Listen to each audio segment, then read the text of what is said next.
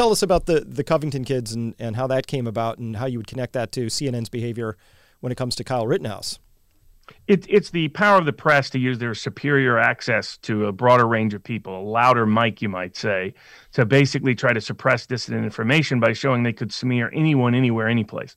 If you could destroy some kids, and that's all they were, kids from Covington, Kentucky, a small town, bedroom community of Cincinnati, just across the river.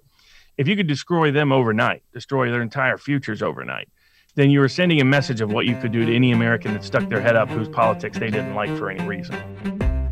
The following is the audio version of a video released at peakprosperity.com. Visit peakprosperity.com to watch the video and to find other insightful content such as articles, discussion forums, and exclusive subscriber-only content. Hello, everyone. Dr. Chris Martenson here of Peak Prosperity, and we have an incredible interview for you today. What are the legal issues surrounding vaccines, vaccine mandates, COVID, workplace rules, all of that? We have, honestly, one of the best people that you could possibly have to talk to us about this. He's smart. He gets it. He cares.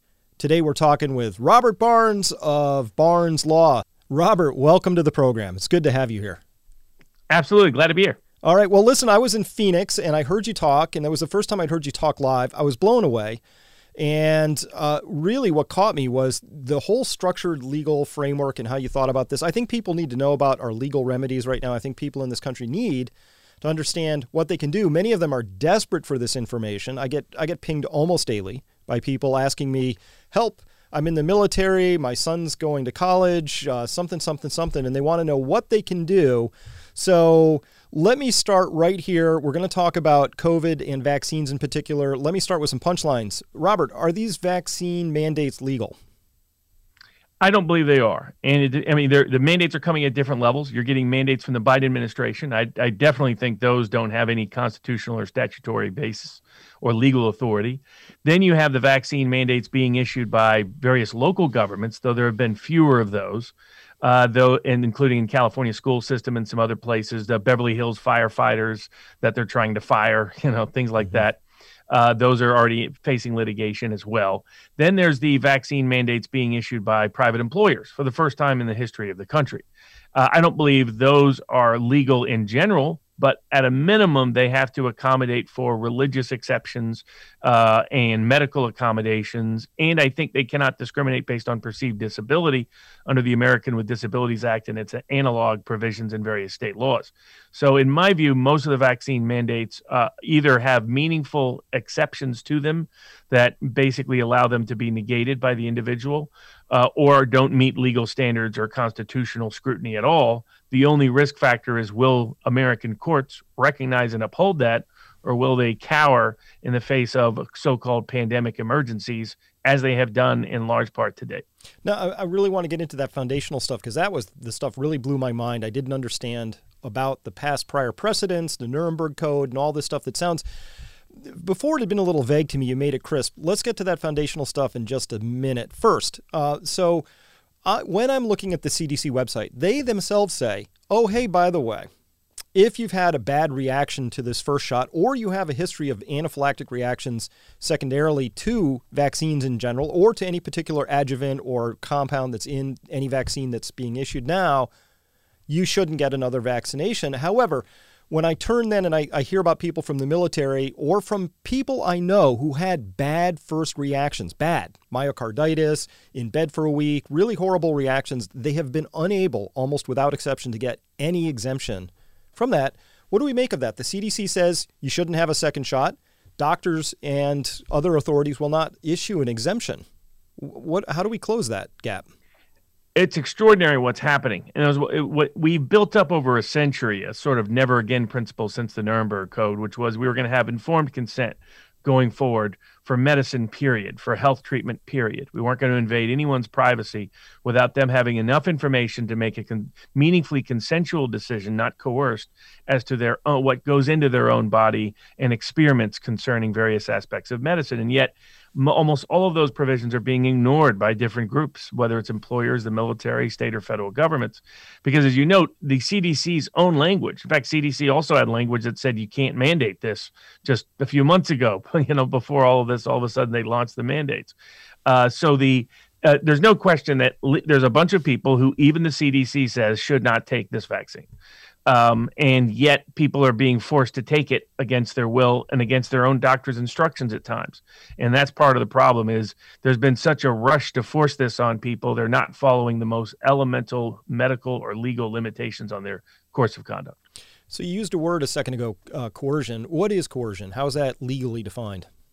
So historically with the Nuremberg Code, informed consent meant that you didn't have any limitation or you weren't forced to do it. It meant truly you had all the information you needed to be able to make the decision yourself, and that you did so on your own voluntary free will, not because it was a condition of access to basic public services or a condition of access to employment or anything like that, because that's then coercive and it's no longer consensual.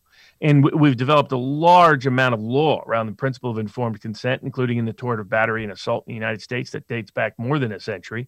And we realized the horrors of what happened when we let the state run amok with medical experimentation because of how the Nazis misused and abused it.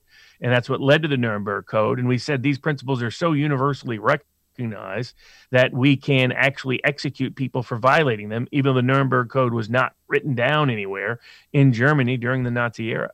And so that was the way we came back to saying these are the standards that are going to govern us moving forward.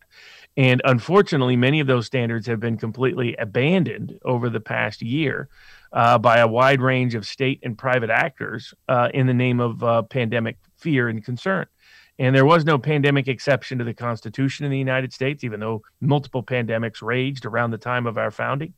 And there's no pandemic exception to the Nuremberg Code, which is, again, international just Kogan's law that's considered recognized law in any civilized society, regardless of what else is written on the books. But we're seeing the most disturbing attack on these principles in our history since the 1930s. Now, obviously, there have been a lot of encroachments and usurpations on the Constitution, at least from my perspective, civil asset forfeiture, a variety of things that I don't think pass. What to me, I'm no constitutional scholar, but the good news is I can read it and understand it. And so I feel somewhat competent as a citizen of the U.S. to say, oh, I think I get this. But there was no pandemic exception. And people have noted that George Washington himself, who predates the Constitution, was fighting a smallpox pandemic and took a variety of measures around that, and even with that history and background, and taking some measures that people would recognize today in terms of travel and letting people in and out of an encampment and how they behaved with that. They understood that, still didn't write it in. And you're suggesting that wasn't an oversight. They knew it, they looked at it, and said, we're not making an exception here. Exactly. They understood the great danger that an emergency exception provided, that ultimately such an exception would swallow every other right and responsibility that the government had towards its own people or citizens. This was also revealed in part of the reason for the establishment of the Nuremberg Code was the failure of the great Weimar Constitution of Germany. The Weimar Constitution was considered the most liberal, forthright, civil liberties-oriented constitution in the history of Europe at the time. And so the question is, how did that constitution give rise to the legal empowerment of Adolf Hitler and the Nazis? It's because built within it was an emergency exception, right? In there it said, the chancellor could declare an emergency and ignore the rest of the Constitution. Many Canadians are finding out what happens when there's those kind of clauses somewhere buried in the Constitution. You end up like what the old parable in Mexico is, which is a Constitution made of paper, sword made of steel. There are points about Mexican Constitution had some great provisions. They just have not been enforced very often over the last century in terms of civil rights and civil liberties. And that's what we're witnessing now. And there's been more and more judges in the United States and parts of other parts of the world that have warned about this, but not enough have rallied to the cause and rallied to the defense of the Constitution, because the greatest threat to the Constitution has always been emergency exceptions. And that's why our founders said, no way, because they understood how dangerous it was. But our own Supreme Court has frequently resorted to it to deprive people of civil liberties, going back to the first ever vaccine mandate case to ever reach the Supreme Court in 1905. So let's talk about that camel nose under the tent creeping authoritarianism. I was just reading this past week that Governor Hochul of New York had decided that racism is now a matter of medical emergency because she loves her medical emergency powers and is tucking racism under a medical emergency clause. Is that an example of what happens when the camel gets its nose under the tent? right? Absolutely. Like what's coming up before the United States Supreme Court is deciding whether the Biden administration can use emergency exception power, things they're calling performance standards, procurement standards, administrative efficacy standards. That's their pretext for this massive vaccine mandate.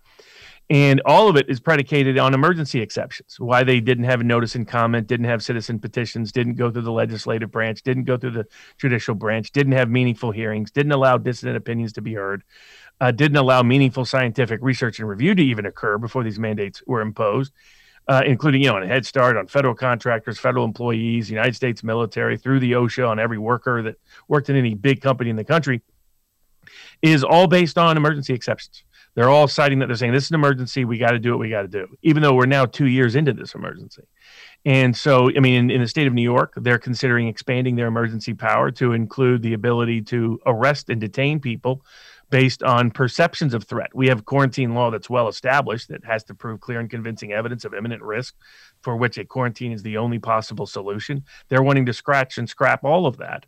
And you look at climate change politics. I mean, climate change could allow, under the guise of a climate emergency, to govern, you know, landlord-tenant relationships, to govern what you could, how you could build your own home, whether you have to tear down your own home, what kind of fuel you can use, what kind of car you could drive. So you can imagine how scary that emergency power can be. And that's why the, how the Supreme Court handles these vaccine mandates goes way past the vaccine. It goes to the core of constitutional liberty and whether what our founders set up lasts or dies. Well, what case is before the court right now? I know there's a big one. We're expecting a decision soon, possibly by the time this comes out. What's the case, and how do you read the court in this example? So the two big arguments they're going to be having on January 7th is oral argument on the OSHA mandate and on the Medicare mandate. There's also the Head Start mandate. There's also the federal contractor mandate. There's also the federal employee mandate. These are vaccine mandates. And who knows what other mandate they're trying to... I'm sorry, Robert. These are vaccine mandates, correct? Yes, these are all vaccine mandates. Right. So under the guise of, hey, we need to make sure we have adequate procurement policies that are that have high efficacy in the federal contracting context, they required anybody who receives a penny of federal government money to impose a vaccine on their own employees. Then a Head Start, same thing. If you want any more Head Start funding, not only was there a vaccine mandate, there was a mask mandate going down to 2 years old, even if you were playing outside. If your parent wouldn't be allowed to pick you up unless they were masked. Things like that, with the one-size-fits-all sledgehammer. OSHA mandate similarly said all employers with more than 100 employees had to impose a testing requirement that there was an exception for only if the person was vaccinated, so it became de facto a vaccine mandate. Vaccine mandates being imposed on the military, even though right now there's a major class action suit about the anti-malarial drug that the military had been forced to take for many decades, turned out to literally cause madness, according to the allegations of the suit, and that the people in the military and people in the drug industry knew about it and covered it up for decades. And now we're going to mandate another drug on them. That when their age profile doesn't appear to fit the profile of a high-risk group for COVID-19. The National Guard is being forced to take the vaccine in various states. That's being litigated currently in Oklahoma. But what the Supreme Court will address is the initial cases are the OSHA mandate and the Medicare mandate. So it's a mandate on any facility receiving any Medicare payments. Some of us always warned the federal government was going to put a lot of strings on those checks they wrote, and that's precisely what's taken place. And this is the most extraordinary mandate in its history. But if the Supreme Court says they can do so, as the lower courts have noted, that means the Biden administration can do whatever it wants with just executive fiat, because it can just say, we have an emergency, we're responsible for performance of various aspects of government, so we're going to require, all of a sudden we're going to impose environmental standards on everybody. That could restructure the entire economy and way of life for people. And so this will not end here if those of us that support civil liberties and constitutional structure don't prevail. That's why it's so critical that we must prevail, because this goes way past vaccines and COVID-19. So if I understood you right, then there's a precedent that possibly gets set here, which allows executive emergency decrees to basically be a sole source of fiat law that comes forward. It bypasses all sorts of things, legislative bodies, electoral processes, I don't know, things that seem like they've been part of our country's history to date. I don't know. Is that accurate? Absolutely. I mean, it's what a federal judge said recently in joining the Head Start mandate imposed on Head Start facilities. He says this is about the separation of powers and whether it will continue to exist in the United States. We framed a unique government that said one way to check the abuse of governmental power is to diversify and diffuse its power into different branches, and that those branches' own jealousy of power would lead them to check another branch's excess of power. Now, unfortunately, in the emergency context, there's a history of even American courts failing. From the vaccine mandate to forced sterilizations to forced detention camps. Between 1905 and 1945, forced segregation. It was the court that led the way, unfortunately, often in the name of emergency exceptions, often in the name of public health. And that's why those of us who saw these cases realized how dangerous they are, because they go far past dealing with this pandemic. It's about, does separation of powers matter, or are we going to return to the era of the eugenics era of the U.S. Supreme Court that said whatever public health authorities say can be imposed on anybody, anywhere, any place, any time, regardless of elections, regardless of the legislative branch, without jury trials, without meaningful evidentiary hearings, without any of the democratic processes that are supposed to restrain and restrict governmental abuses of power. Now, Robert, this is something obviously you're very passionate about it. You've been doing this for a while. I found that article that was, I think it's in the banner of your Twitter feed, which I think it's Barnes Rages Against Elitism. Very, very nice picture of you as a younger man. You're at Yale at the time. What were you? Take us back. I'm interested in who you are and why you care so much here. Sure. So I was I got a scholarship to the Macaulay School, which was a prep school in Chattanooga, Tennessee, when I was a high schooler. That afforded me the opportunity to be on the radar screen of Ivy League universities. Got a Coca-Cola National Scholarship out of high school and additional scholarships to attend Yale. And when I was at Yale, one of my favorite things to do was to go to the old Yale library. And that's because back in the late 1800s, early 1900s, there was a big dispute between the workers and the university at Yale. And so what the workers did is they literally carved into the sculptures inside the library things mocking elite Yaleys. So I thought it was just a great place to go. It's like, and Yale can't change it because it'd be too expensive. So it's like, this is fantastic. But hang around the Yale library, pick up the Yale Alumni Monthly magazine. You learn how power operates when you're at Yale at multiple levels. And saw that they were going to strip Yale of they're going to deny people need-blind admissions and need-based financial aid. And what that was the Ivy League had made a commitment in the 1990s, late 1980s, that they would not discriminate against a student because they were poor, and that if they made it into the admissions process, they would make sure the student could afford to attend Yale's tuition through a combination of scholarships and fellowships that would be available to them. They raised money from Yale alumni based on this promise, but they were floating a trial balloon that said they wanted to get rid of both, that it was too expensive to continue to honor this. They wanted more legacy admittees. Those are people who are admitted because their parents or grandparents went to Yale. They wanted more donor admittees, people who got in because they made big donations to Yale. And so me and some other people started a protest group that said, well, this shouldn't happen. And the way Yale handled it was first to act like they were going to address it. And then they basically try to bribe everybody. So they put us on committees and say, now you're going to meet important people and we'll make sure you get into Yale Law School and everything's going to be great for you. And you'll work at Kravitt, Swain and Moore in New York and your life is set.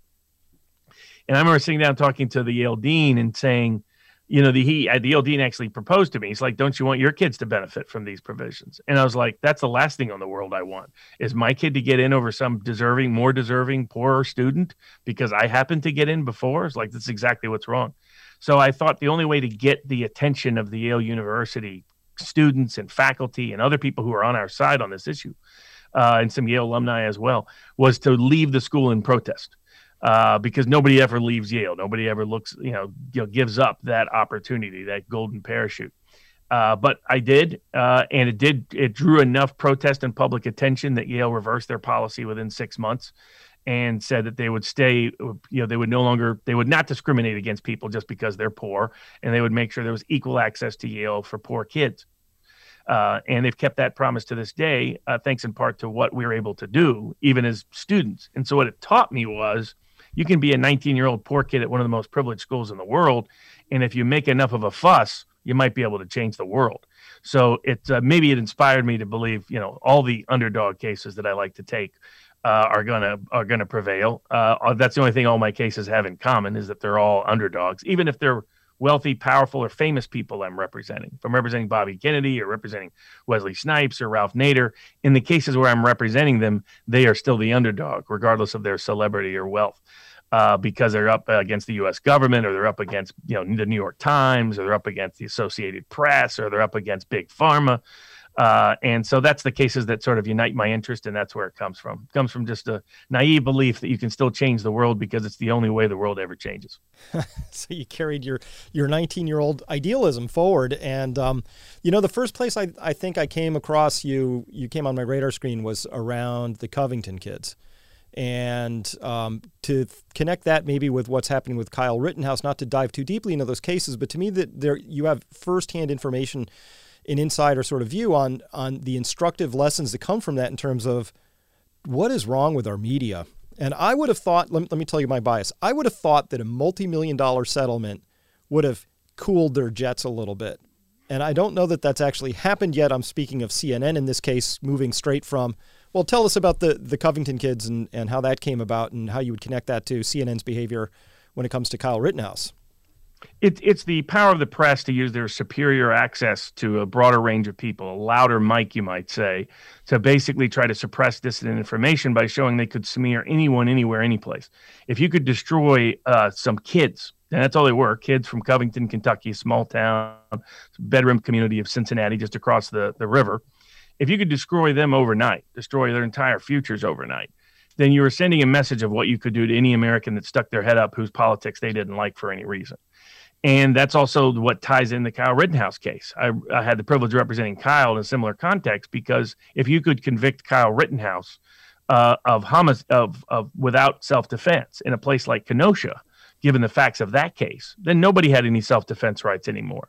They could a politically corrupt prosecutor could strip you of them anytime they wanted, as long as they got the right kind of jury to do so.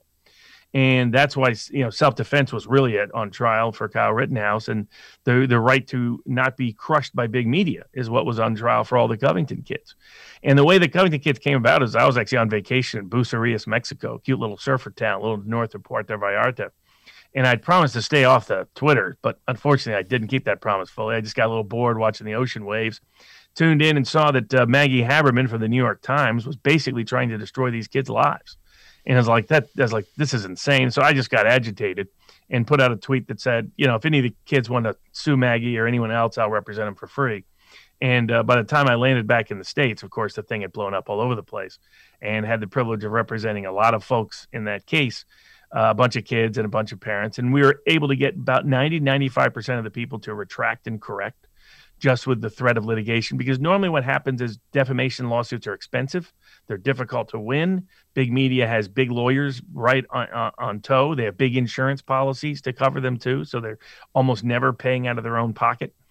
And what made it different was I always loved the Equalizer show when I was a kid. So I've always said my goal is to equalize the odds in difficult cases. And that was what we did there, is we said, just by going public and saying, we're going to go after everybody, we're going to go after people individually. We're not just going to go after CNN. We're going to go after any reporter who repeats these lies. Not going to just go after the New York Times. Going to go after Maggie Haberman by name.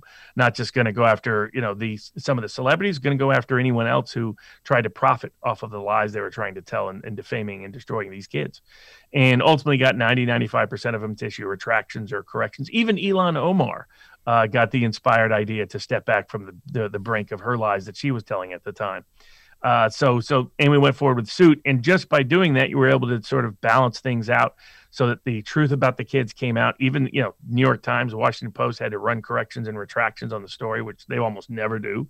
The Associated Press and Reuters, CNN had to put up a front page story that investigation clears kids of the allegations. But you're right that even though it deterred them from going after those kids any further, it has not deterred them from trying to figure out ways to go after everyone else. When you're going after Bobby Kennedy, when you can suspend a United States president from social media. Now we're suspending, I think yesterday they suspended a congresswoman from Twitter, suspended Dr. Robert Malone, one of the most well-regarded scientists in the world, specifically on the issues of mRNA vaccines, one of the greatest authorities, right before he was about to appear on Joe Rogan. They suspend him from Twitter. So and then they lie about him on top of it. They keep saying, well, these people spread misinformation. It's like, what misinformation? misinformation. They're quoting government reports. They're doing what you do. They cover government's own data. They report peer-reviewed studies. I mean, that's it. But somehow we're not supposed to talk about that anymore either.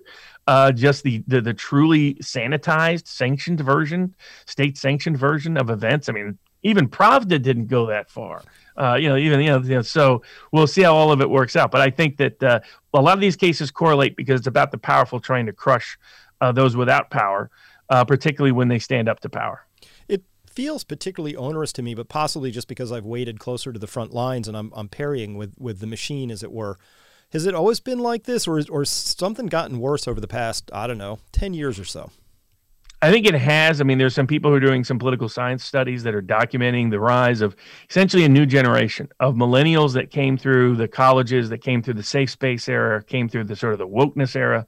People who grew up in the 90s when they were little kids with their parents afraid they were going to be kidnapped and abused. And so they, quit letting them play in the street. Everything was a play date, things like that. So they grew up in this safe space culture from a very young age. And now they have real power because they're the lead journalists for a lot of these places, the lead producers at CNN and MSNBC. They figured out what was clickbaitish on social media, was promoting these sort of woke narratives. Now, they're not popular out there in the real world, but they're popular enough on social media to get them attention, to get them validation, and they had more and more influence. And in fact, people have traced just certain terms that suddenly exploded in usage at places like the New York Times that weren't being used just 10 years ago. I go back to the Obama 2012 era. I was like, that now would be seen as right-wing conservatism, some of what Obama himself said. And, so it's striking where we've gone and how fast we've gotten there.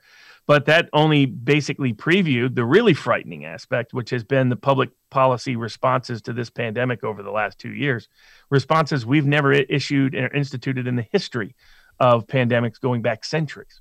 And so it's the core battle of civil rights and civil liberties is happening right now in our lifetimes, which is kind of fun for lawyers like me, but not fun for a lot of people having to go through it.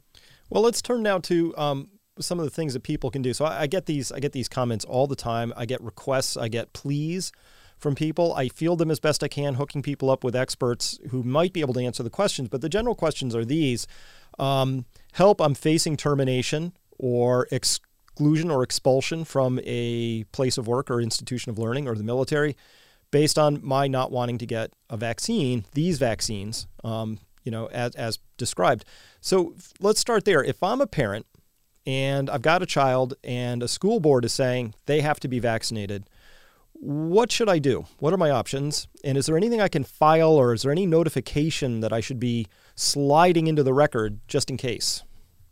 Absolutely. There's three really different approaches that everyone should take. First is self-education. Self-education and self-empowerment. So learn all you can about the medical issues, scientific issues, and legal issues. And you don't have to spend tons of time. You can go to people like Dr. Robert Malone. You can go to places like the Unity Project that has a lot of standardized, accessible material so you can grasp the information quickly so that you know for yourself what the situation is, because that's the first step.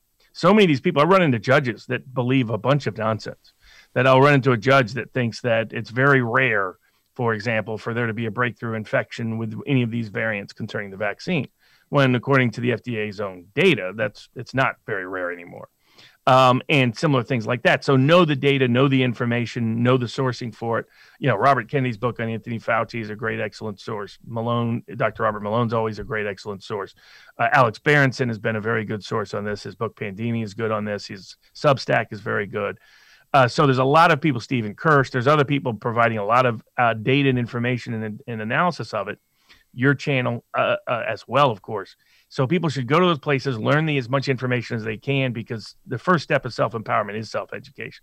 The second is one of the things that people are really figuring out is going to board meetings, like these school board meetings, making FOIA requests, Freedom of Information Act requests, or their equivalent under state law. Usually it's some form of sunshine law or open records law. You're entitled to a lot of that information.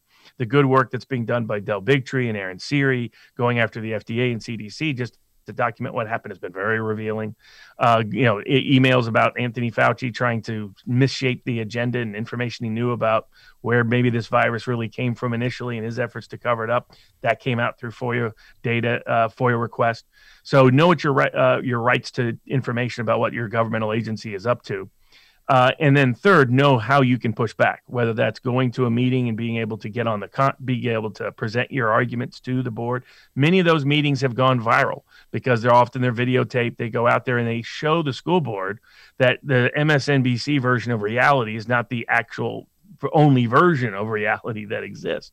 And that by itself is important. But also often you can actually persuade people to say, hold on a second.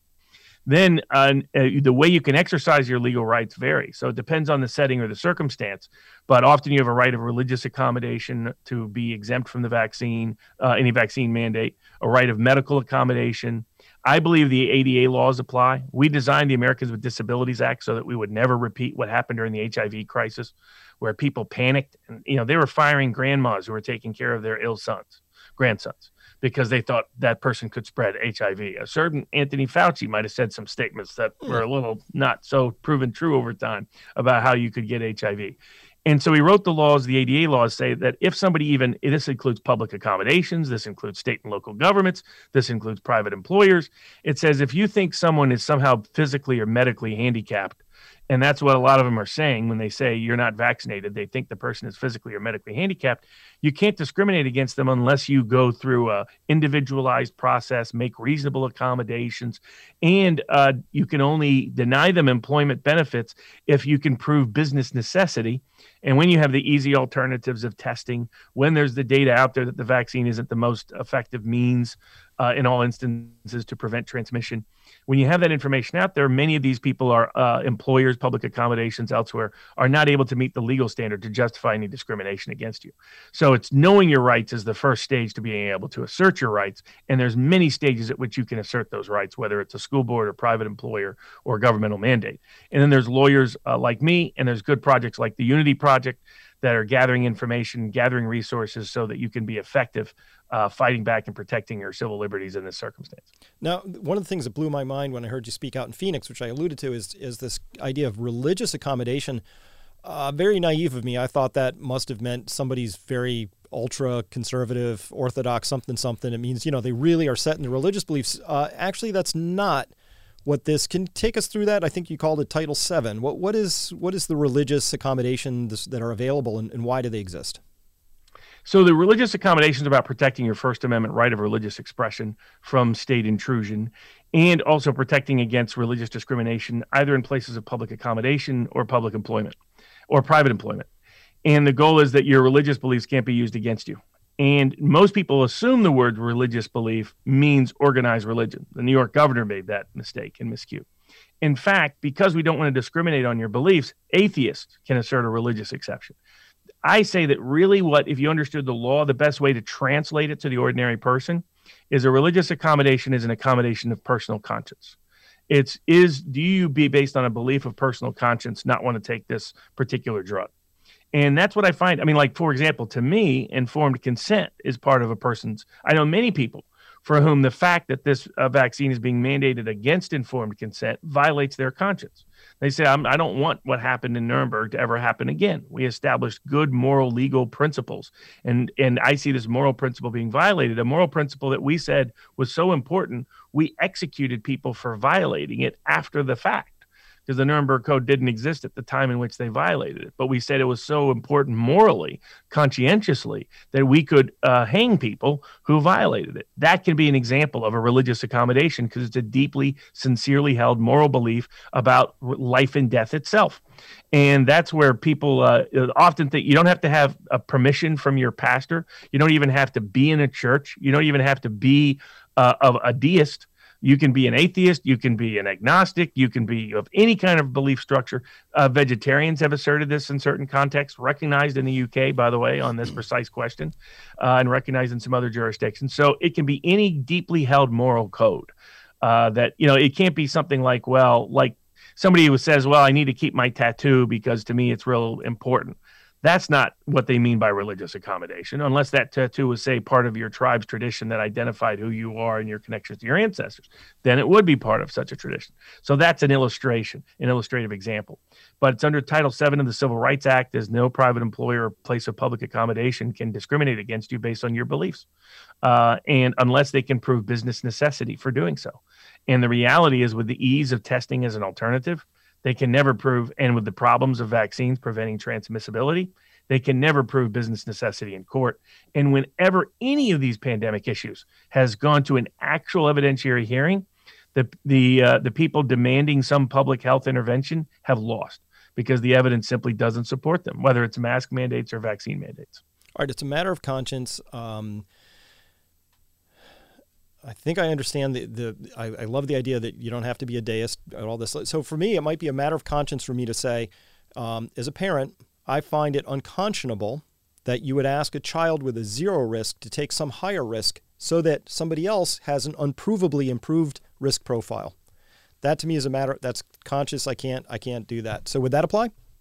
Absolutely. It's anything like that, because it's just things that go right to your core. Yeah. That, you know, and almost everybody I know who objects to the vaccine mandates, it's because it goes right to their core of something they hold deeply true. And that's what religious accommodations are meant to protect. And not only that, employers are limited in how they can ask questions about it, because pretty soon they start discriminating against you because they don't like your particular religious belief. Mm. And that itself is retaliation and discrimination under the law and punishable under the law.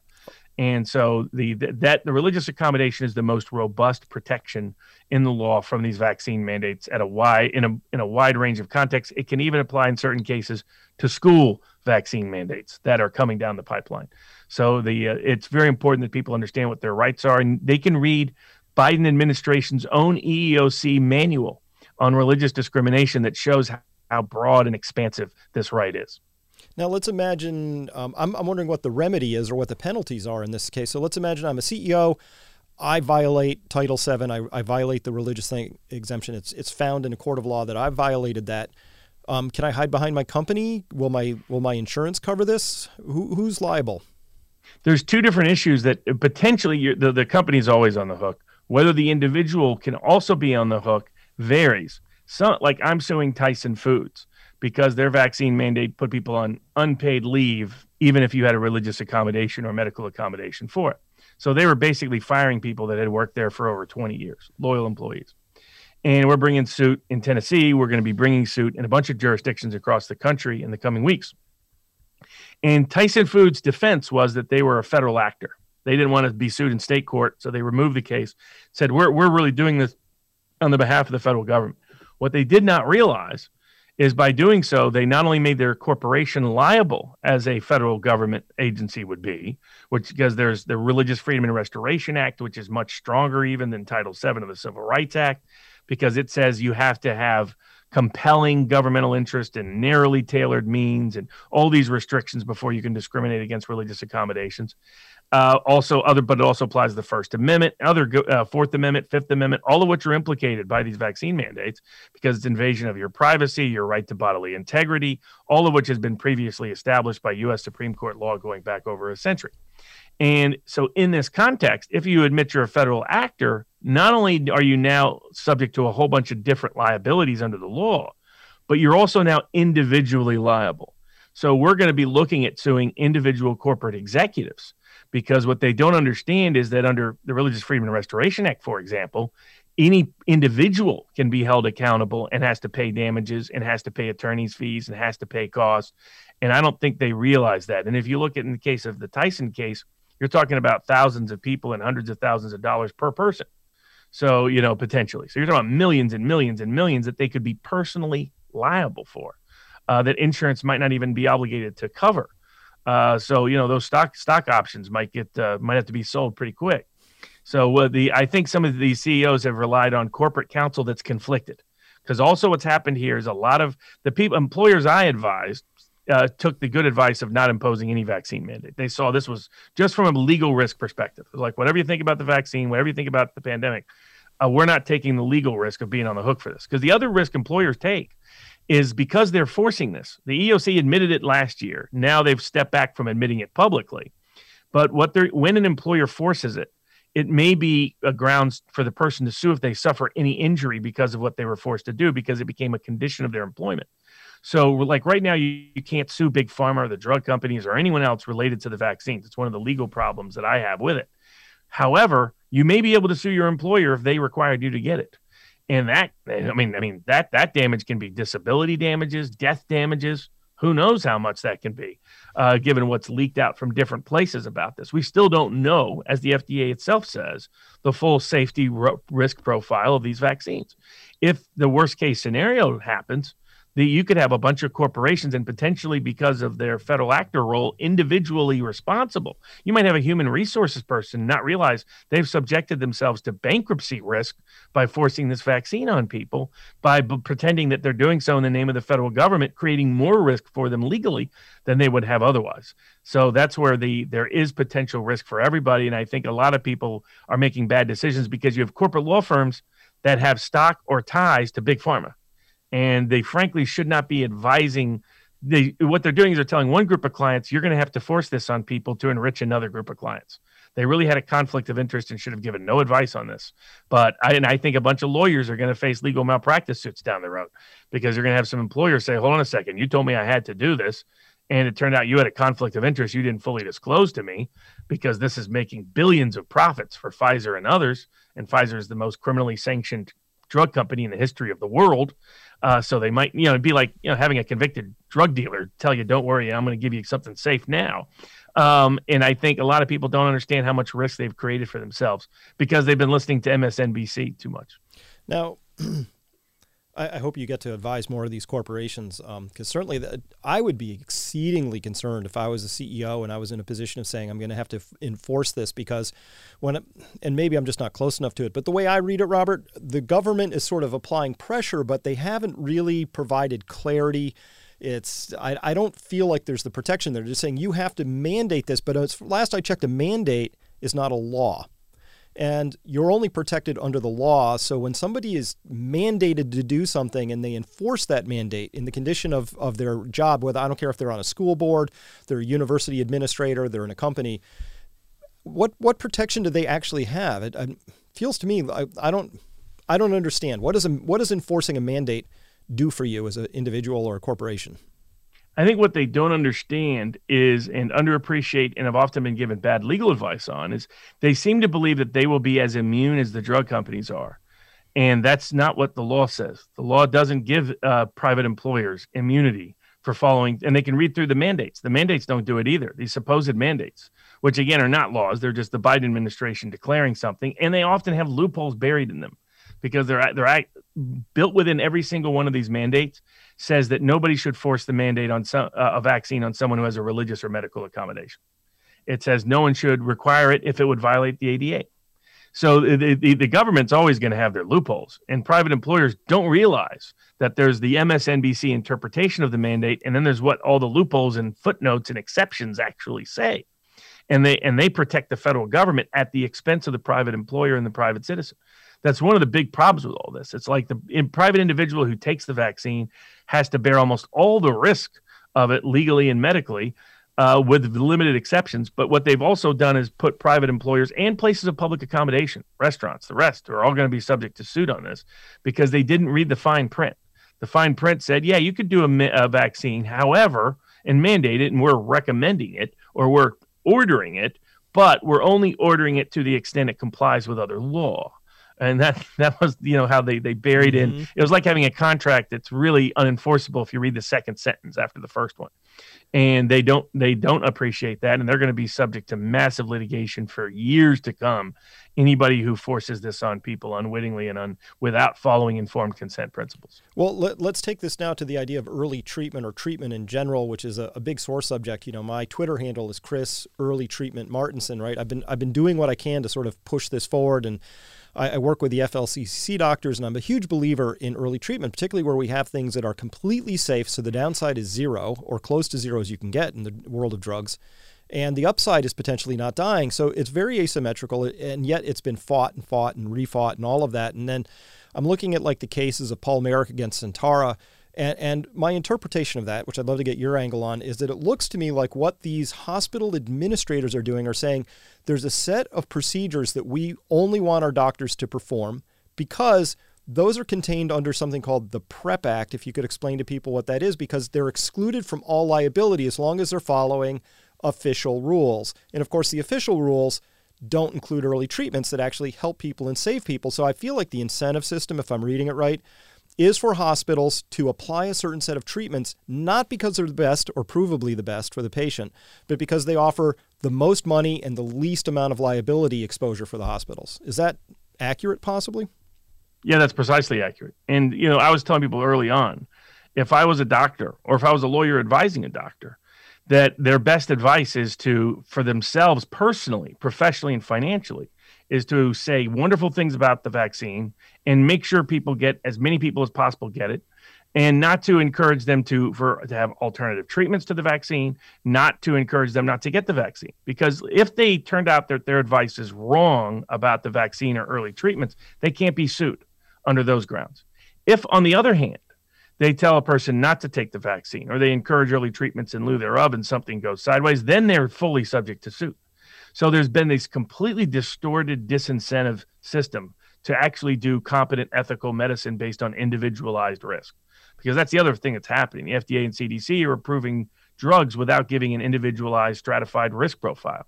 I mean, is the same risk for a 4-year-old the same as an 83-year-old with 4 comorbid diseases? We know that it's not, and yet they're not being told that.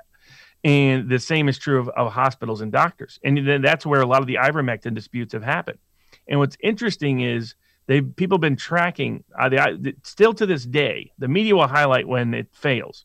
But to this day, more people have won going to court challenging a hospital's refusal to give ivermectin than have lost. Of note, almost everybody who's won, the person who got the ivermectin treatment survived, bounced back, and was out of the hospital soon thereafter.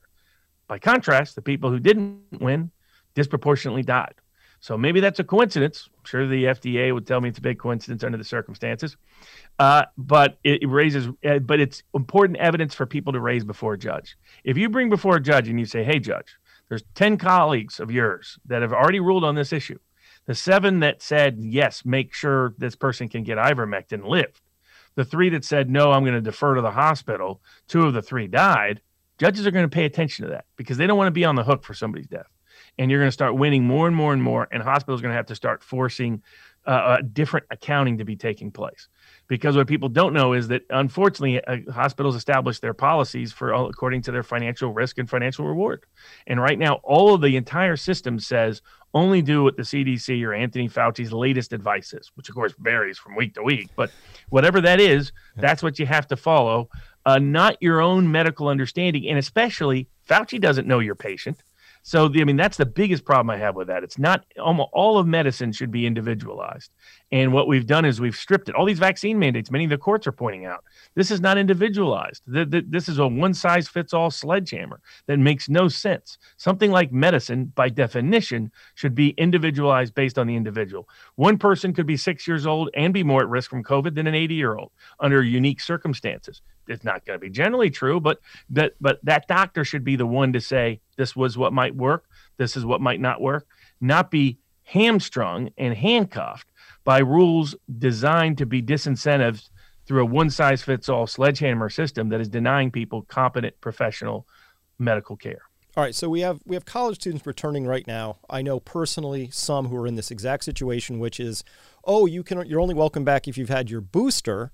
So they've gone down to this booster line. Is there anything this person could, let's say they say, screw it, I got to get the booster. But is there some piece of paper they can handle, like their hospital administrator saying, I'm taking this under duress as a matter of coercion, and I am hereby, by taking it, I don't know what the legal language is, but I don't hereby abrogate or give up my Title VII rights, and I'm putting you on notice. Is there anything they could just even scratch out and hand in that would be helpful, potentially, if something does go wrong? Absolutely. The way I see it is there's a threefold approach. I advise people, whether it's an employer, educational institution, anyone else, first ask for the policy.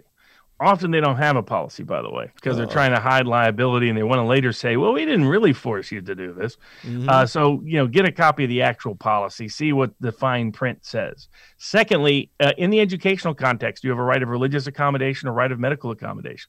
There have already been 2 lawsuits brought against educational institutions, one in Louisiana, one in Michigan, where the Michigan case went up to the Sixth Circuit Court of Appeals. In both cases, the federal court said that you cannot force a student who has a religious objection to the vaccine to take the vaccine. And so you've already got good favorable precedent on your side on that precise issue. And then third is what you note. If for whatever reason that doesn't work for you or isn't available to you, then absolutely document on the record that you are only taking this vaccine because you are being compelled and coerced to do so, that you would not take it as part of your free will, that you still don't have full, accurate, adequate information to make an informed choice, and that this is against your informed consent, not with your informed consent. So it's clear on the record what took place.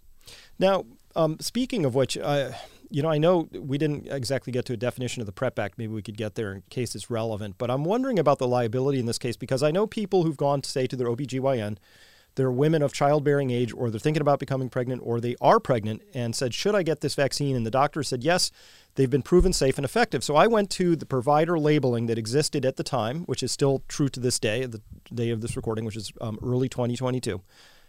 And the section under there simply reads, there's not enough information to gauge of safety for pregnant women. That's actually what's in the provider label, which is ostensibly the most comprehensive label that we have with the most information. They say explicitly, there's not enough information. So for an OBGYN who goes out of their way to say, yes, this is safe, if it later turns out not to be safe, and it said so in the label, but they communicated otherwise, are they still protected by the PrEP Act? Yes. I mean, the PrEP Act is so bad that if you go to your local CVS to get your vaccine shot and you trip and fall because they decided not to clean up, aisle number 4, you can't sue them on their slip and fall purposes because it's connected to the administration of a vaccine. I mean, people have even tried to argue that car accidents that are concerned a vaccine somehow immunize the person who was negligent driving the car. That's how bad it's been. And the courts have gone out of their way. And I've always told people I'll never trust a drug that has immunity from suit in case the drug maker is lying to me about it. I just don't trust that kind of drug. A drug may turn out to be wonderful, may turn out to be great. But if it is wonderful and great, you don't need immunity from suit.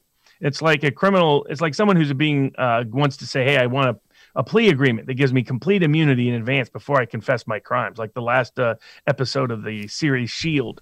You shouldn't trust that person doesn't have anything to hide. The chances are there's information of a bunch of crimes they want to confess without accountability now. And that's kind of what's happening here. We have no legal accountability because of the scope and scale of the PrEP Act. It's one of the reasons for the game playing that's occurring in terms of we have an FDA-approved vaccine, but it's not the one that's available and being administered to people. And the contention of many people, including Jordan Schachtel at the Dossier on Substack and others, and it was our contention from the get-go with Bobby Kennedy and Merrill Ness and others at Children's Health Defense, is that if you dug into it, the reason they're doing it is that they have complete PrEP Act immunity as long as what's being administered is under the emergency use authorization label. They also will have immunity once it's on the kids list. But it's not clear how much immunity they have if they're neither emergency use authorized nor children authorized vaccines. And so that gave them a powerful incentive to say, yes, we're going to license this drug, but that's not the one we're going to administer. And the FDA just said they're legally distinct, medically interchangeable, but legally distinct. And what they mean by that is they can't be sued in case they turned out to be completely negligent in how they produced it, or if it doesn't actually produce the outcomes that they promised. People can go back and watch what Rachel Maddow or our own president said about how this vaccine would completely stop even the possibility of transmission. That's a statement that traditionally, if somebody made that statement, it turned out false, or someone like an OBGYN made false statements to a pregnant woman, it turned out false. Normally you can get sued. But if it has any even tangential tie to a vaccine under the existing laws, under the PrEP Act, as long as they're emergency use authorized and it's not and they're on the kids list, there's nothing you can do, sadly. And that PrEP, that's pandemic response emergency something. I forget what the last word is, but I mean they passed it about 10 years ago, and it was supposed to be limited in its application. But of course, we've seen what happened with it. People misapplied it across the board, and now people face individual risk. I did see somewhere in there, it said, unless the only place where you have a liability gets taken away is if you knowingly did something. So now let's talk very quickly, if we could, A lot of people think it smells a tiny bit, that we, the people, will not see some of the Pfizer safety data in the FDA filing until maybe as late as 2096. And that's not just Pfizer wanting that. The FDA is slow rolling that whole thing. How suspicious should we be of that particular situation? It's another instance where if we could have confidence, I mean, it's like censorship. When I see censorship, I become skeptical of the censor. Because if it's really misinformation, then you answer that in the court of public opinion, and you don't have to be scared of misinformation because you answer it with accurate information. It's usually accurate information you want to censor because you don't like people knowing the truth when it conflicts with your institutional interest or public narrative. And I think here in this context, we have definite examples of that by the refusal of the FDA to timely produce basic information response to elementary FOIA requests. And asking for these 75-year delays. I represent a whistleblower whose information was reviewed by the British Medical Journal that determined that there was a lot of things that went wrong in those Pfizer clinical trials. You have to wonder whether that's part of the reason they're wanting to sit on it. Do a lot of those records confirm her allegations and accusations as to what she witnessed and saw, which was basically a complete joke of a clinical trial that couldn't meet any medically scientific standard. And if that was the case there, how broad and widespread was it? Is that what they're hiding? They're clearly hiding something. And they don't need 75 years to, if they need 75 years to disclose the information, then they should have taken 75 years before they approved the vaccine. So that's my concern, is that there should be correspondence between length of time. Purportedly, they reviewed this information and know it's why it backs their position of its safety and efficacy. But clearly, they're worried that if ordinary people see it, they might come to a different conclusion. Indeed, Dr. Robert Malone was suspended from Twitter from just reading from the Pfizer clinical study. That's all he did. He said, here's what it says, by the way. Here's the chart. And they're like, you're out of here. It's like, okay. I mean, Bobby Kennedy got kicked off of Instagram because he was just quoting the vaccine adverse event reporting system that was put in place for precisely this reason of making sure there was independently accessible information about what the risks were from the vaccine. Of course, we don't medically know with certainty whether those risks being reported are caused by the vaccine, but we do know from prior studies that those reports tend to underestimate the amount of negative consequences from a drug, not overestimate it. And we're seeing collateral evidence of that from what the insurance company executive sort of blurted out about excess deaths in a particular state. So within a particular age group that might be the most at risk for this particular controversial drug. And so I think we have a drug that had to redefine the word vaccine in order to fit it, to relabel it a vaccine, I mean, for the first time in a century. So the PrEP Act is clearly overly broad. And overly expansive, and this has highlighted the need to reform those laws, just like it's highlighted the need for many great laws that have passed in the past year about not allowing employers to mandate vaccines, not allowing them to force things on kids without the parents' informed consent, so on and so forth. But it's highlighted the issues present that have always been there. They're just coming to a clear confrontation for people to witness and understand. And luckily, a lot of good people are stepping into the arena and making a difference. I agree, and I feel the winds shifting even as we're recording this. So an important point you made I want to hear again is so there's right and wrong, there's legal, there's illegal, there's what the courts come up with, but the court of public opinion matters. Judges are people. You said, I'm in it to win it. So what can we, the people out here, do to help the court of public opinion? And what do you mean by that? What is the court of public opinion, really? So basically what happens is every judge pays attention to what's happening with the media, what's happening with various people, their neighbors, their friends.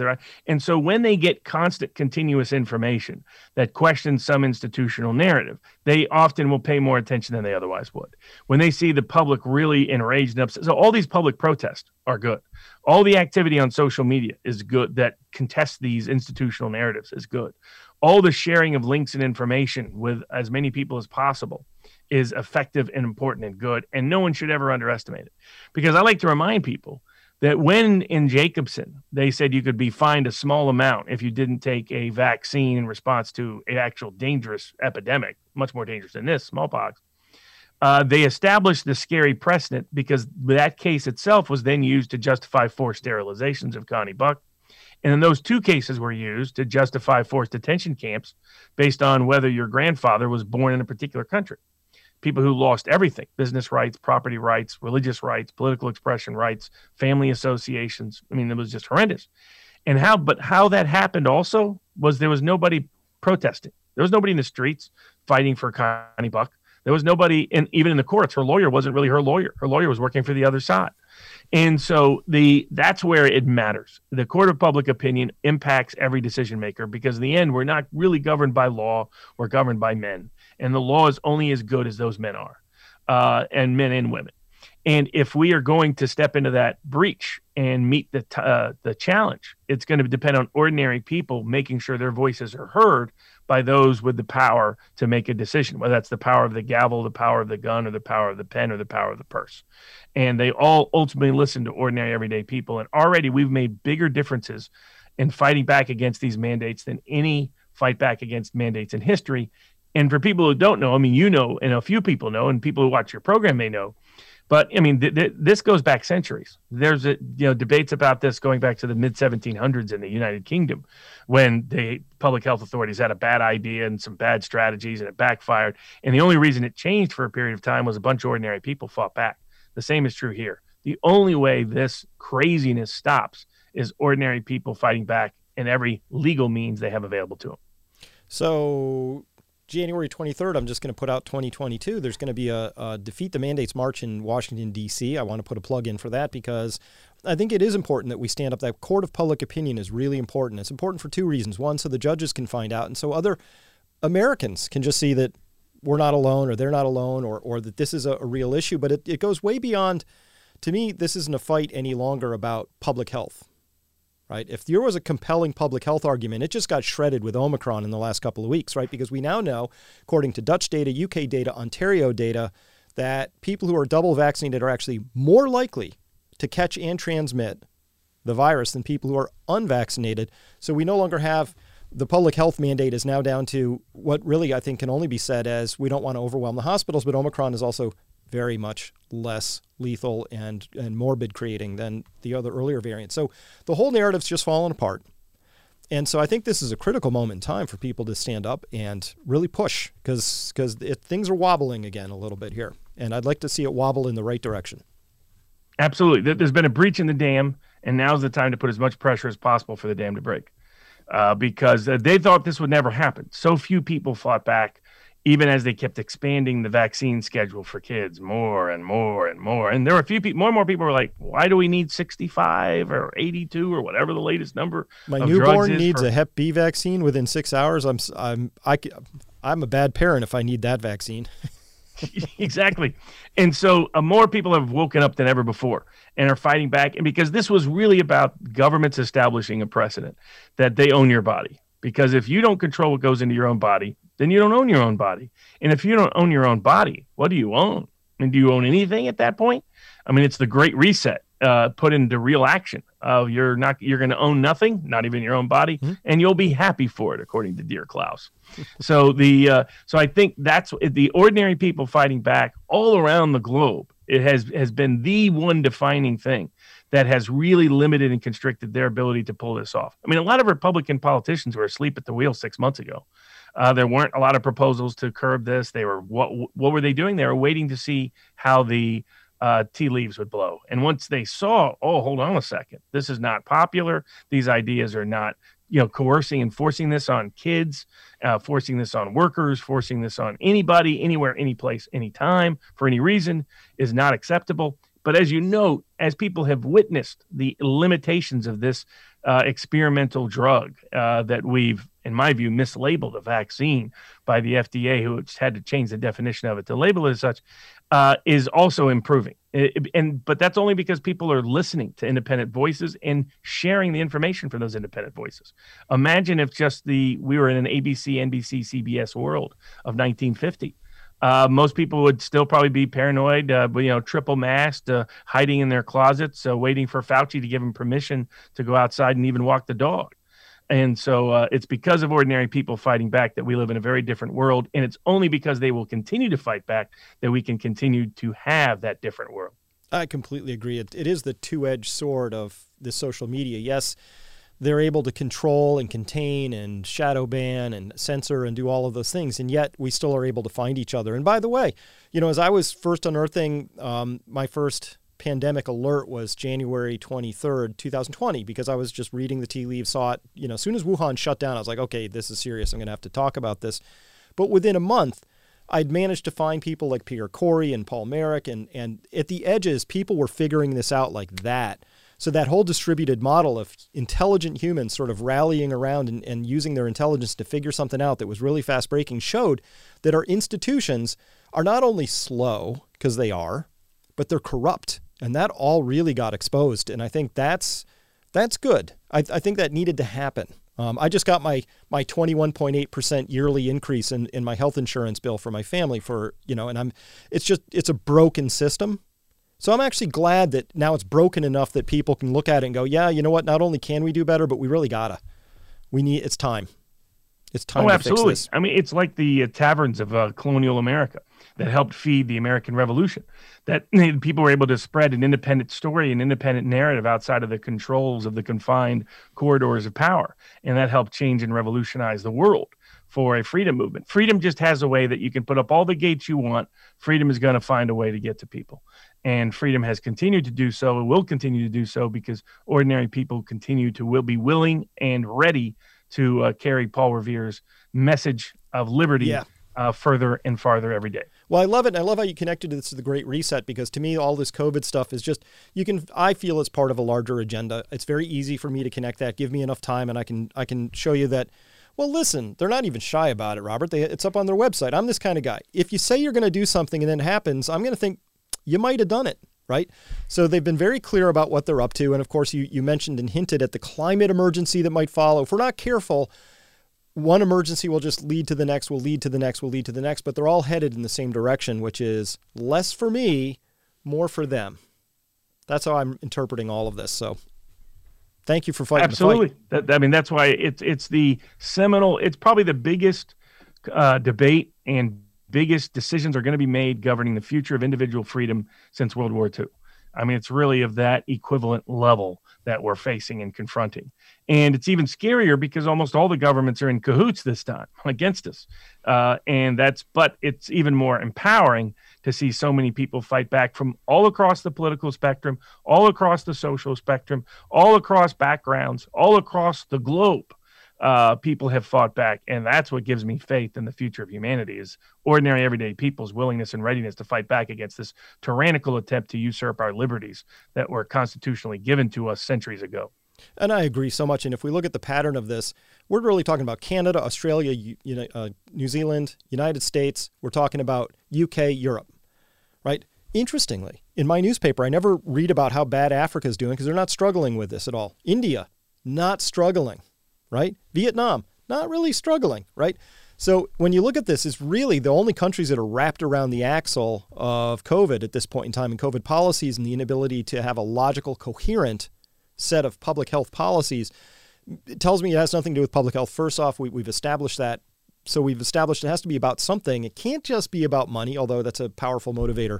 But there are people who are seeking to reset the terms and conditions under which we did pretty well for the last few hundred years. I think there ought to be a robust discussion about that, and we shouldn't just shrug and go, oh, well, I guess that's how it is, right, without really thinking about it, because the consequences, as I see them, could be pretty bad.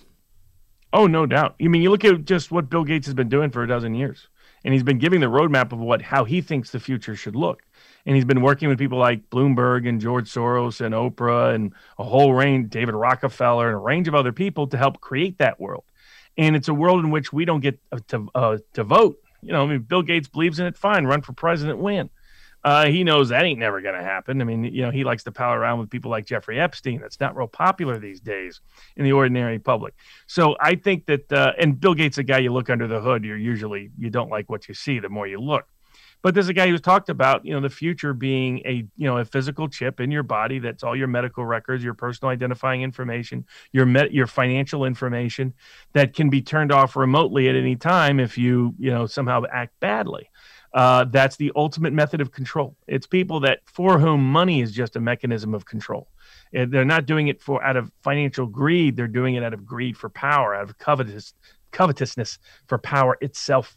And that's why they pose the risk they face, because someone like Bill Gates has spent the better part of a decade doing everything from, you know, helping buy off public health authorities literally around the globe, the #2 contributor to the World Health Organization. But is it really a coincidence that the scary models about these viruses came out of two institutions, Imperial College in London and another one out of Seattle, that have deep ties to Bill Gates Foundation funds? Maybe not. Is it a coincidence that his foundation has managed to make money while giving it away over the last decade? Maybe not. And so it's I want a world that's directed by what our constitutional ancestors gifted in birth to us and gave to us, not the world that Bill Gates wants for us. And that's what the future is all about. Now I'm gonna. This part is definitely not going out in public. I'll tell you this. So I researched this pretty far down, and what I was really concerned with all the way back in June of 2020, I was saying, hey, journalists, you ought to be asking about the PRRA, polybasic furin insert cleavage site, which gave all the gain of function to this otherwise innocuous virus. This little strip of 4 amino acids, 12 nucleotides. This is really critical. And then I find out just a couple of months ago that there's only two places in nature that exact sequence is found. One, it's a little-known bacterium, and the second is in 18 Moderna patents. This is the only place we find that clip of instructional material. And by the way, those patents were first filed in 2013. Yeah. I mean, what's amazing about Moderna in general is here you have a company that's never had a successful drug in history, and now they have a novel vaccine for a novel virus that comes from a family of viruses we've never had a successful vaccine for in history. I mean the information that the media has kept people blinded about has been striking. But I think you make it. I mean, it's not like Gates was hiding it. I mean, he does, Event 201 in October 2019 to say, hey, maybe a coronavirus pandemic is coming. We've never had one like that, but maybe this time we have one. Yeah, exactly. And, he's getting the military on board. And what it really was a test run. How will people respond? How will people react out of positions of power? Here's where our weak links are. Here's how we need to fix those. And they did a mighty good job of it. I mean, to their credit. I mean, it's the old saying, why do we have a criminal justice system that seems to create a permanent criminal class? Well, no crime, no police. How do you make people feel good about the state spending a lot of money on, having police go through your neighborhood every day? Well, they're there to keep those bad criminals away. And, if you want to keep the war machine going, you need to find an enemy. And if you can't find an enemy, create one. But what they figured out is that the greatest way to restrain liberty overnight is to say scary, scary virus, because then people will forfeit their liberties from their own family, from their own friends, from their own intimate partners. And that's where we're witnessing the terrifying stretch to which government can go in live time. Yeah, absolutely. So we are at the end of our time. I could talk with you forever. And I know we're going to be talking on your program coming up soon. So I'll direct people to that in the link under here as well. So that is at vivabarneslaw.locals.com. Is that right? That's it. Exactly. That's where we put up everything. And for people, I put up some free exemplars. So, a lot of people can't afford to obviously hire legal counsel for handling a lot of this. You can go there. There's no copyright, nothing else. And you can copy and paste however you want. Thousands of people have used it all across the country to success already. So you can go to the board, copy and paste it, borrow from it however you want. If you or a loved one is in some jam, either whether it's an educational institution, a public accommodation, or employment, you can use that to assert your rights. And it's worked for about 80, 85% of the people. And for those that it don't, then we look at representing them where and when we can. But the fight has just begun. And I think you're right that the wind is on our side. Well, listen, thank you so much for your time today. And besides that, vivabarneslaw.locals.com. Besides there, is there any other way people follow you? I'm on Twitter at @Barnes_law as well, but the best place is Locals. That's where I'm at all the time. Awesome. Well, thanks a lot for your time today, and we'll be working together. So looking forward to anything you come up with, and we'll have you back on. If you have a big breaking case, we're going to want to know about it, talk to you about it, okay? Absolutely. All right. Thank you. Thanks.